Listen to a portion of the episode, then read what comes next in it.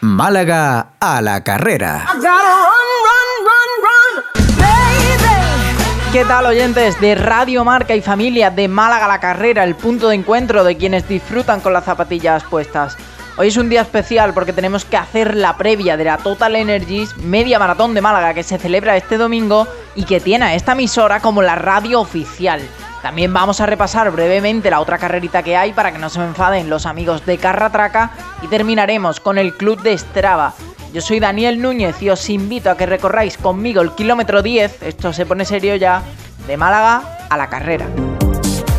Antes de comenzar con lo que tenemos, que no es poco, hay que decir que hace algunos días se celebró la milla de Laurín el Grande, que tuvo escasa promoción y se nos traspapeló un poquito. Además de la segunda carrera popular, Villafons Divinus, Fuente de Piedra, que se iba a celebrar inicialmente este domingo 13, pero cambiaron la fecha para no coincidir con la media maratón. Dicho esto, primera carrera por montaña, el Caparaín Trail en Carratraca, enfocada más que nunca para todos aquellos que huyen del asfalto y prefieren ese contacto cercano con la naturaleza. Habrá un recorrido corto de 10 kilómetros y otro largo de 27. Ahora sí, hablemos de la edición número 31 de la Media Maratón de Málaga, cuyas inscripciones están abiertas hasta hoy, hasta este mismo miércoles. No sé si sois conscientes de que estamos hablando de uno de los recorridos más rápidos del mundo. Después de las últimas y ligeras modificaciones, el informe de homologación ha determinado que hay solo 6 metros de desnivel. ¿Qué quiere decir esto? Pues que es muy propicio para mejorar la marca y que va a servir para atraer a los mejores atletas del mundo en próximas ediciones, seguro. Había conseguido la Total Energies Media Maratón de Málaga, el recorrido más plano de Europa, pero unos días después de anunciarlo, Sevilla confirmó que la suya tiene un metro menos de desnivel, o sea, 5.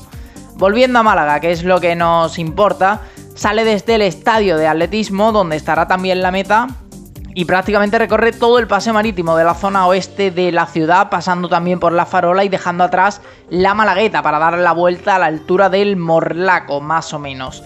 Una media de tanta reputación como esta no empieza cuando se produce el pistoletazo de salida, domingo a las 9 en este caso, sino con la Feria del Corredor, ubicada en el interior del Estadio de Atletismo, Ciudad de Málaga. Las puertas están abiertas para todos, por supuesto participantes obligados a ir, acompañantes e incluso curiosos. Ya os adelanto que habrá ambientazo y que suele haber ofertillas de las marcas colaboradoras. De 10 de la mañana a 8 de la tarde de forma ininterrumpida tanto el viernes como el sábado.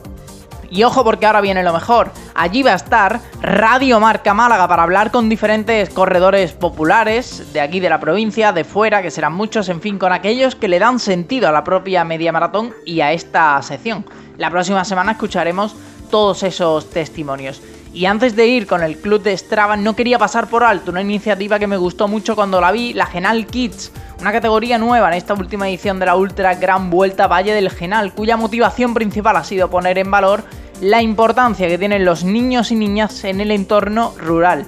Participaron 15 que hicieron por relevos, cada uno una etapa, además de la primera y la última, todos juntos, los 130 kilómetros.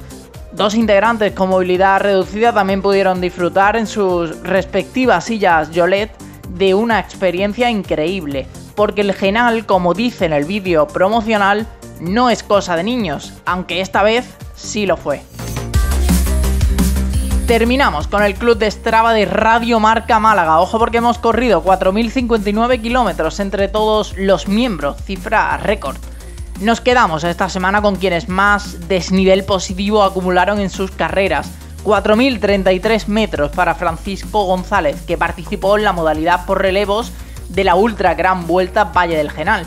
3.480 metros en el caso de Sergio García y 2.789 en el de Chris Trail, fiel oyente de esta emisora además. Ya sabéis, a mí me encontráis en Strava como Daniel Núñez y en Instagram como corredor.impopular la próxima semana aquí en Radio Marca Málaga un nuevo capítulo de Málaga a la carrera. ¡Chao!